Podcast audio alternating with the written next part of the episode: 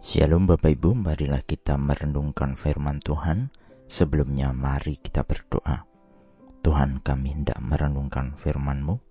Roh Kudus pimpinlah kami. Di dalam Tuhan Yesus kami berdoa. Amin.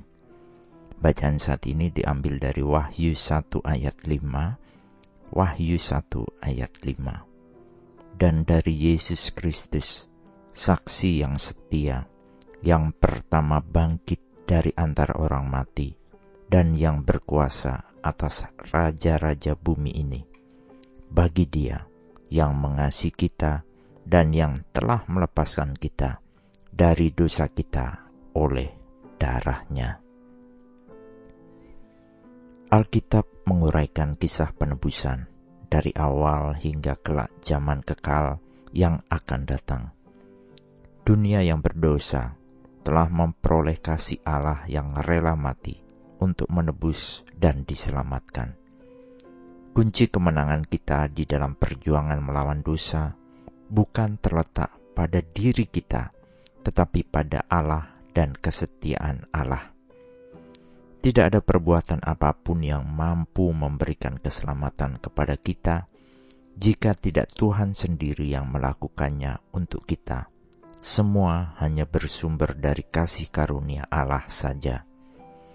Bacaan saat ini adalah karya nyata Kristus yang bangkit dari antara orang mati, memenangkan dosa dan berkuasa atas raja-raja bumi.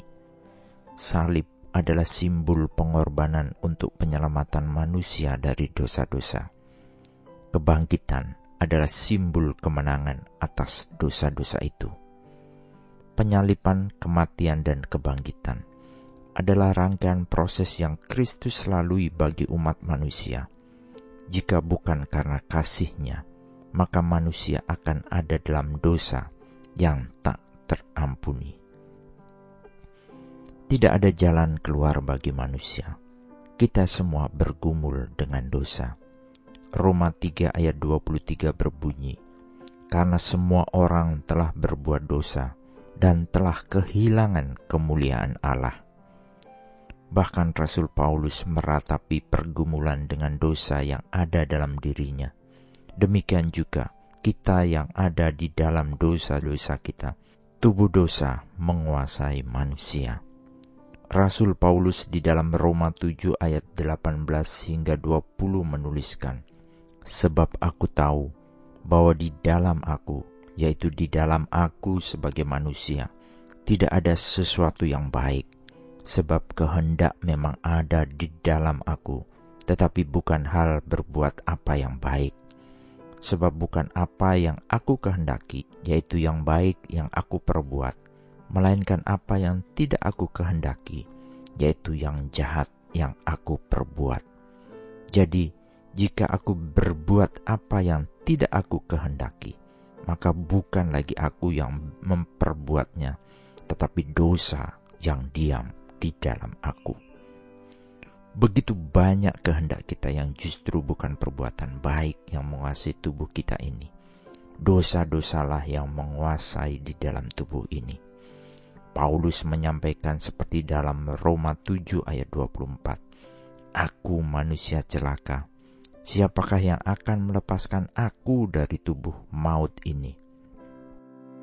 Begitu berkuasanya dosa, sehingga manusia tidak mampu menaklukkannya. Syukur kepada Allah, karya Allah di dalam Kristus Yesus karena kasihnya yang kemudian mengambil alih ketidakmampuan manusia dan ketidakberdayaannya untuk menyelamatkan dirinya dari dosa hanya Kristus dan iman kepadanya, manusia memperoleh keselamatan dan pengampunan. Bagi Dia yang mengasihi kita dan yang telah melepaskan kita dari dosa kita oleh darahnya. Amin. Mari kita berdoa.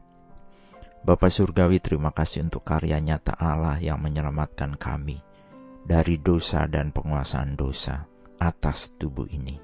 Saat ini kami telah diselamatkan. Terpujilah Engkau Tuhan. Jadikan hidup kami selanjutnya, yaitu melakukan perbuatan yang berkenan kepada Allah. dan kuasailah hidup kami senantiasa. Kami bersyukur untuk penebusan Kristus di kayu salib dan kebangkitan yang memenangkan hidup kami dari dosa. Di dalam Tuhan Yesus, kami berdoa dan bersyukur. Amin. Tuhan Yesus memberkati. Shalom. Selamat Paskah.